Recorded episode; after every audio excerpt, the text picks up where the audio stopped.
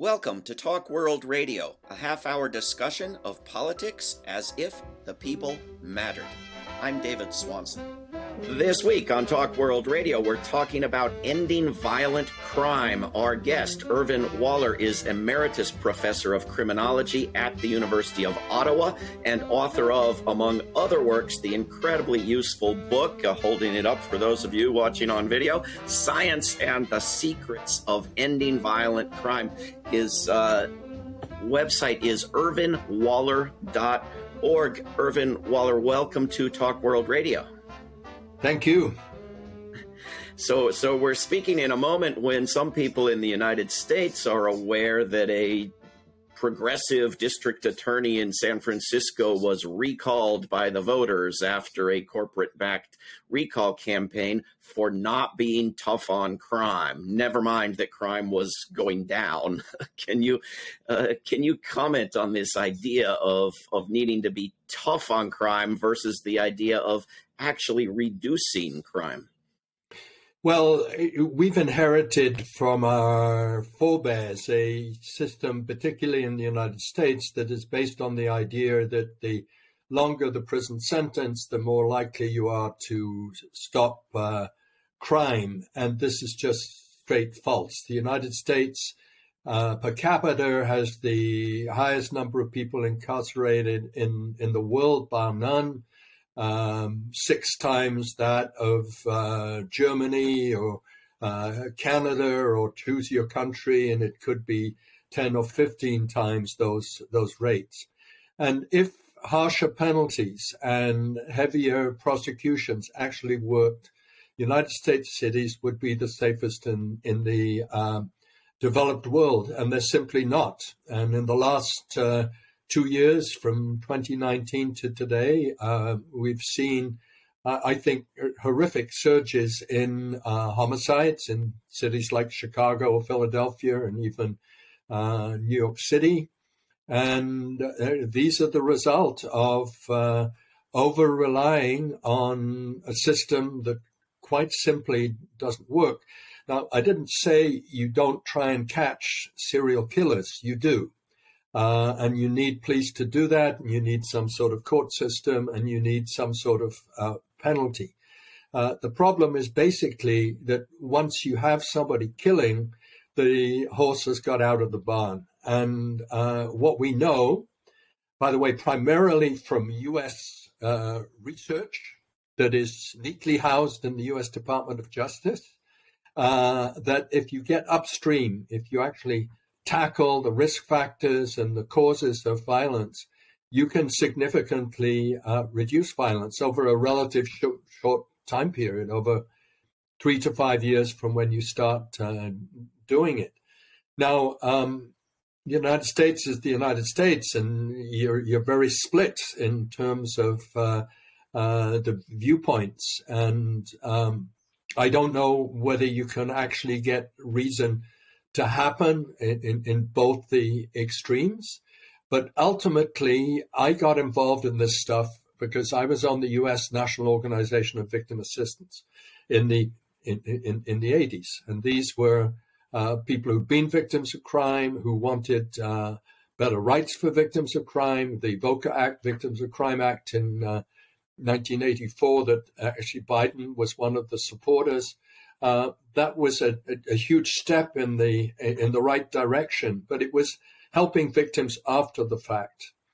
And uh, my interest is not just in helping victims after the fact, that's important, but stopping this from happening in the first place. 20,000 people will be murdered in the United States this year, give or take a couple of uh, thousand. These are primarily young um, black men in areas of concentrated poverty in uh, the major cities. Uh, this is um, reversible. Uh, one of my favorite comparisons in the book is a comparison between Toronto and Chicago, third and fourth largest cities in North America. So, Chicago 2.7 million, whatever it is, losing population, though, it, it has 13,000 police officers, 13,000. The incarceration rate in the state of Illinois is around 600 per 100,000. Now let's look at Toronto. Only five and a half thousand cops. Way fewer cops. An incarceration rate that is for the province of Ontario or even the whole country is around 100 per 100,000.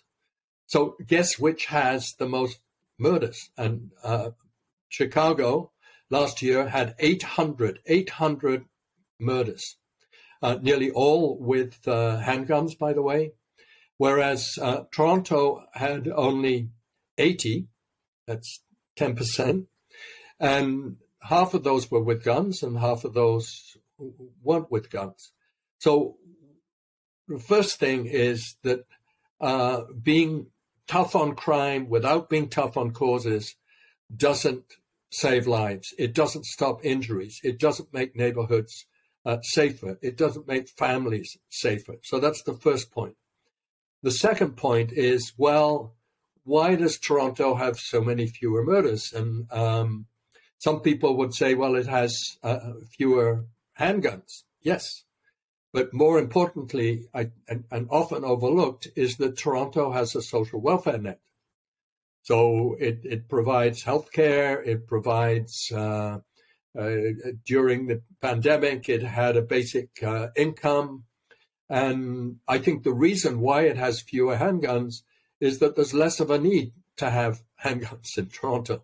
So um, it, it, it, it all fits uh, together.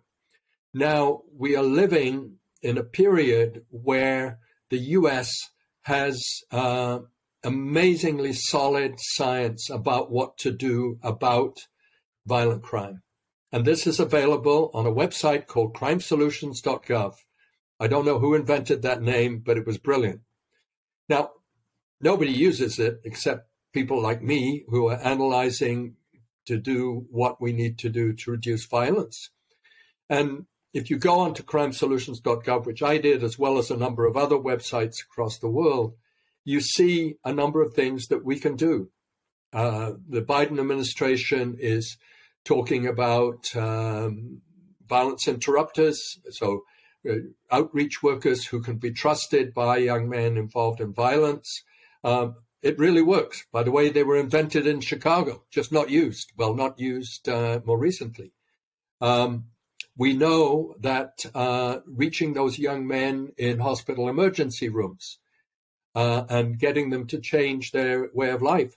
That works. And by the way, that is funded by VOCA, by the 1984 uh, legislation.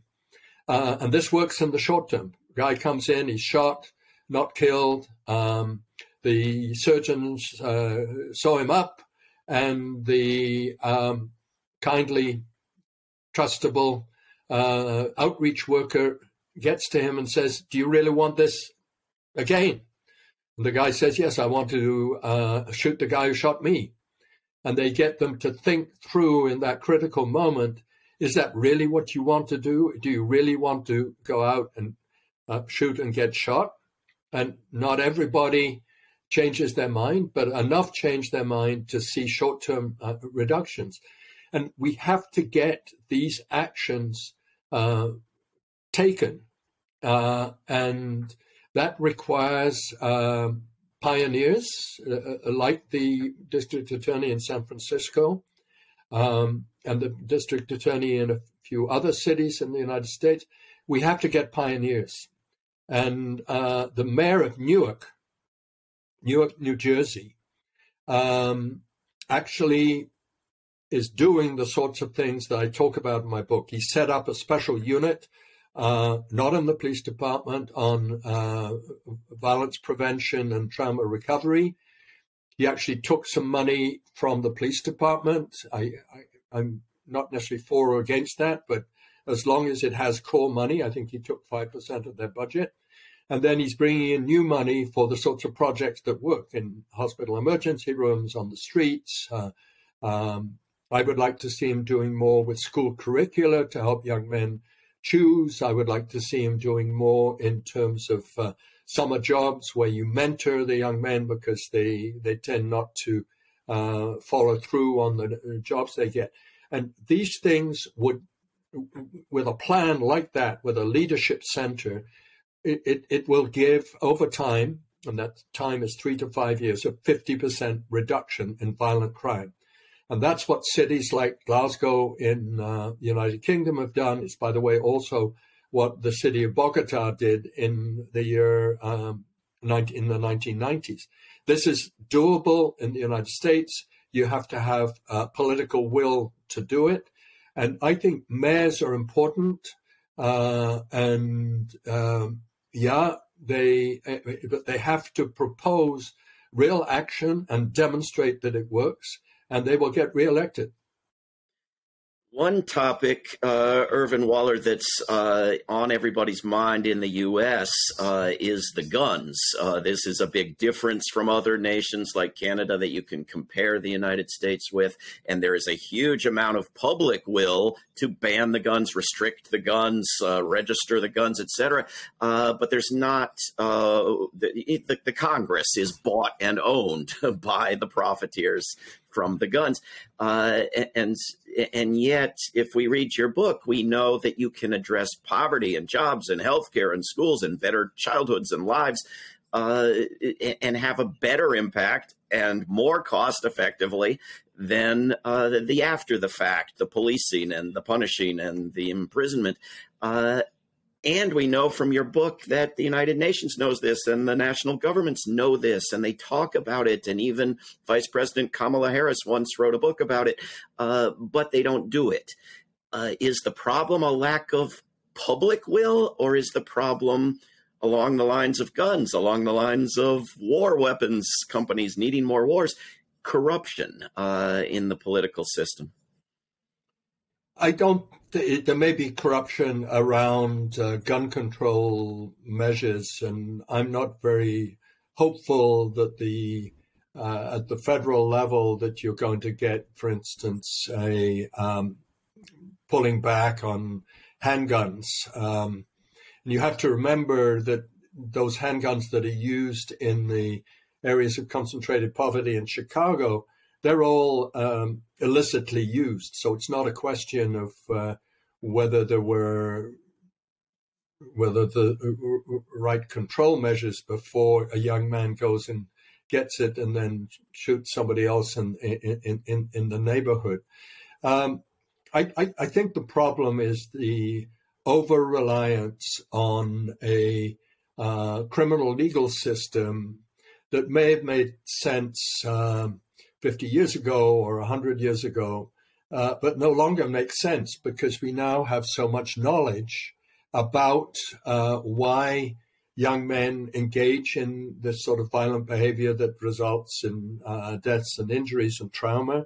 Uh, we also know a lot about uh, why um, women, girls, LGBTQ are uh, victims of um, intimate partner and sexual violence. Uh, uh, the United States, by the way, has the gold standard on actually measuring intimate partner and sexual violence. It's an absolutely amazing survey um, that, if anybody actually wanted to reduce intimate partner sexual violence, they, they should be looking at it. And um, I, I, I, I, just don't know uh, what needs to change. I, I am sort of hopeful that a um, the, the leadership of Biden and Harris, both of whom have come out of the victim movement, the criminal justice movement, that they would actually uh, introduce uh, federal legislation uh, to promote awareness of the things that actually reduce violence and its application. Uh, I think they're going to do it with small projects on um, on uh, youth outreach, uh, uh, but you need a much grander scale uh, action. Uh, the United States sends close to well somewhere between 85 and 90 billion dollars a year on incarceration, just on incarceration, and for that they have the privilege of incarcerating at a rate whatever six to 10 times of that any other developed country. Um, just imagine if you started using some of that money for things that really reduce violence. And uh, if you started funding um, mayors at the local level, or particularly the big city mayors, who want to actually reduce violence. So I think what would happen if you uh, started offering Chicago uh, very large sums, they would say, uh, to actually implement the things that work.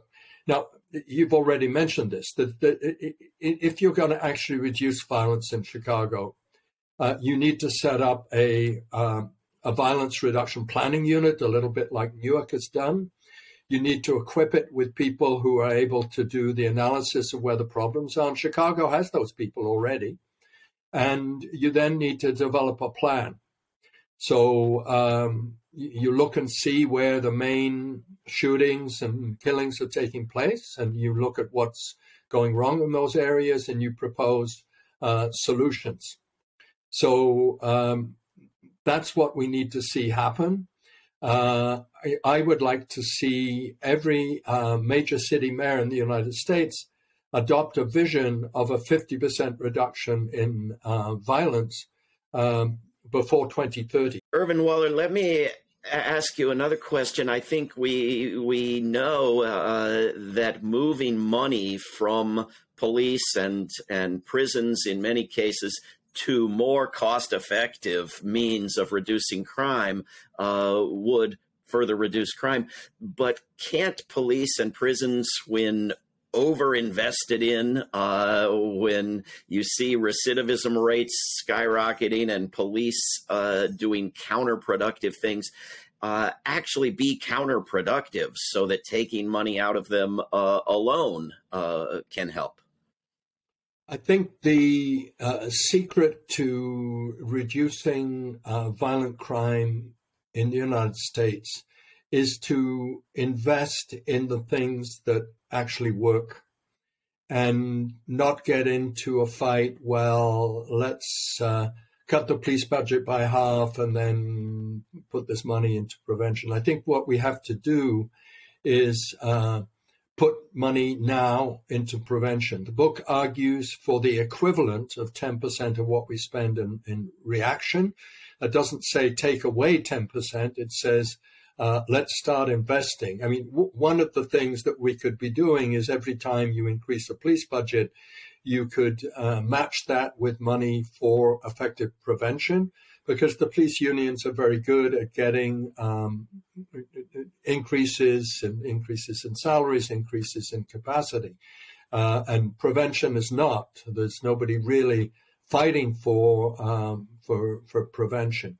But whatever the means to do it, and I think the um, the Biden Harris administration, uh, one of their legacies could be uh, to move the United States from uh, uh the most uh, violent country uh, in the G7, in the rich countries, where it has a homicide rate now three and a half times um, that of the next, or three times that of the next most violent country, which is Canada, and much higher than countries like Germany or um, United Kingdom.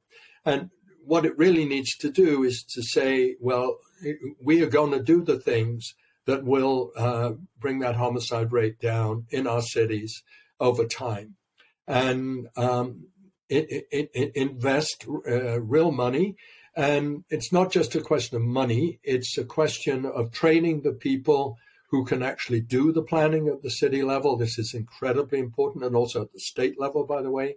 Um, it's uh, providing, uh, instead of projects for violence interrupters that go for three years or five years. It's providing um, secure jobs, like you have a secure job as a police officer, uh, so that people can go to work in those areas and uh, make a difference. It, it, it's also about um, measuring. Uh, the United States is probably the leader in measuring everything, particularly in, in business. And I think you have to start treating violence prevention like a business where you analyze what you're going to do, you set targets, you train people, you do it, you measure, and if it's not perfect, you uh, improve it. And I, I, I think it's a, a, a vision that needs to be uh, over more than one administration. So you need to actually adopt a, a federal law to make this happen, to move money into those uh, uh, issues. And uh, training, training, training. Uh, I think uh, Americans, while they in polls say they want more education and prevention than, than policing and lawyers and, and prisons, um, they don't really know. And the people who are uh, governors have uh, not get, got to know this knowledge. This book was written, yes, in the hope that some of those politicians would read it, but more realistically, so that the people who are going to be the next politicians will read it, so that the people who advise those politicians will read it, so that um, uh, committees in Congress or in state legislatures will uh, debate it, so that there, there is a um, a knowledge about uh, that the United States can be, um, yes, it, it could have the safest cities in the developed world as opposed to the most dangerous cities in the developed world. Well, uh, Irvin Waller, I think you are no doubt absolutely right that there is uh, going to be vicious opposition to talking about moving money out of police and prisons. Uh, I'm not hearing from you a, a, denial that money in police and prisons can actually be counterproductive. Um, there's another strategic decision that some organizations have made that you question in the book, uh, and that is groups aiming at reducing mass incarceration are largely focused on nonviolent criminals. And you point out in your book that the violent uh, crime uh, incarceration is a bigger proportion uh, of those in prisons. And the knowledge exists for how to reduce violent crime. Isn't that the place to start when you're trying to reduce mass incarceration? And I think that, that groups would come back to you with a very similar answer to the one you just gave me. If we want to avoid vicious opposition, if we want to avoid the problem that people believe uh, that talking about reducing future crimes conflicts with pun- righteous punishment of of past crimes, uh, even though that's nonsense. Uh, then we have to be strategic and go after the reducing the nonviolent uh, crime incarceration rate. Uh, how would you respond? Well, I, I, I, I think the key issue is people feeling safe and the reaction to the uh, DA in San Francisco, it, somebody is playing that the world is not going to be safe if you allow this guy to go on doing what he's doing. And what we need are actions that actually make uh, neighborhoods and cities safer. And that's the knowledge that we have. We have knowledge about how to uh, reduce violent crime, how to reduce homicides. Um, and we need to y- use that. And a- as we make uh, cities safer, uh, I think folk are going to have more confidence that uh, prevention is the way uh, to go and, and not a visceral reaction uh, of anger that doesn't actually make anybody uh, safer. Uh, and I think we need to get the knowledge out there. the book is about um, an, an, analysis of all the science we have about stopping street violence, stopping domestic violence from the United States and elsewhere. It's about how you implement that. And you see cities that have been successful. Um, not too many in the United States, uh, but yes, the United States can learn from other cities. For instance, uh, in um, Canada now, the uh, province of Ontario requires every city to develop a community safety well-being plan. It's in the Police Act. It doesn't say uh, defund the police. It says start tackling the uh, the causes. We also know that there are um, movements to um, Black Lives Matter, the, the uh, movements uh, on, on, on guns that are, are, are, wanting safety. So we need to uh, help them get the knowledge so that they're actually promoting things that uh, would be effective. And the neat thing about today is that it's maybe difficult to get the mainstream media to deal uh, with this. You can maybe get the op- op-ed, but they're very American focused. They they don't seem to think they can learn from other places.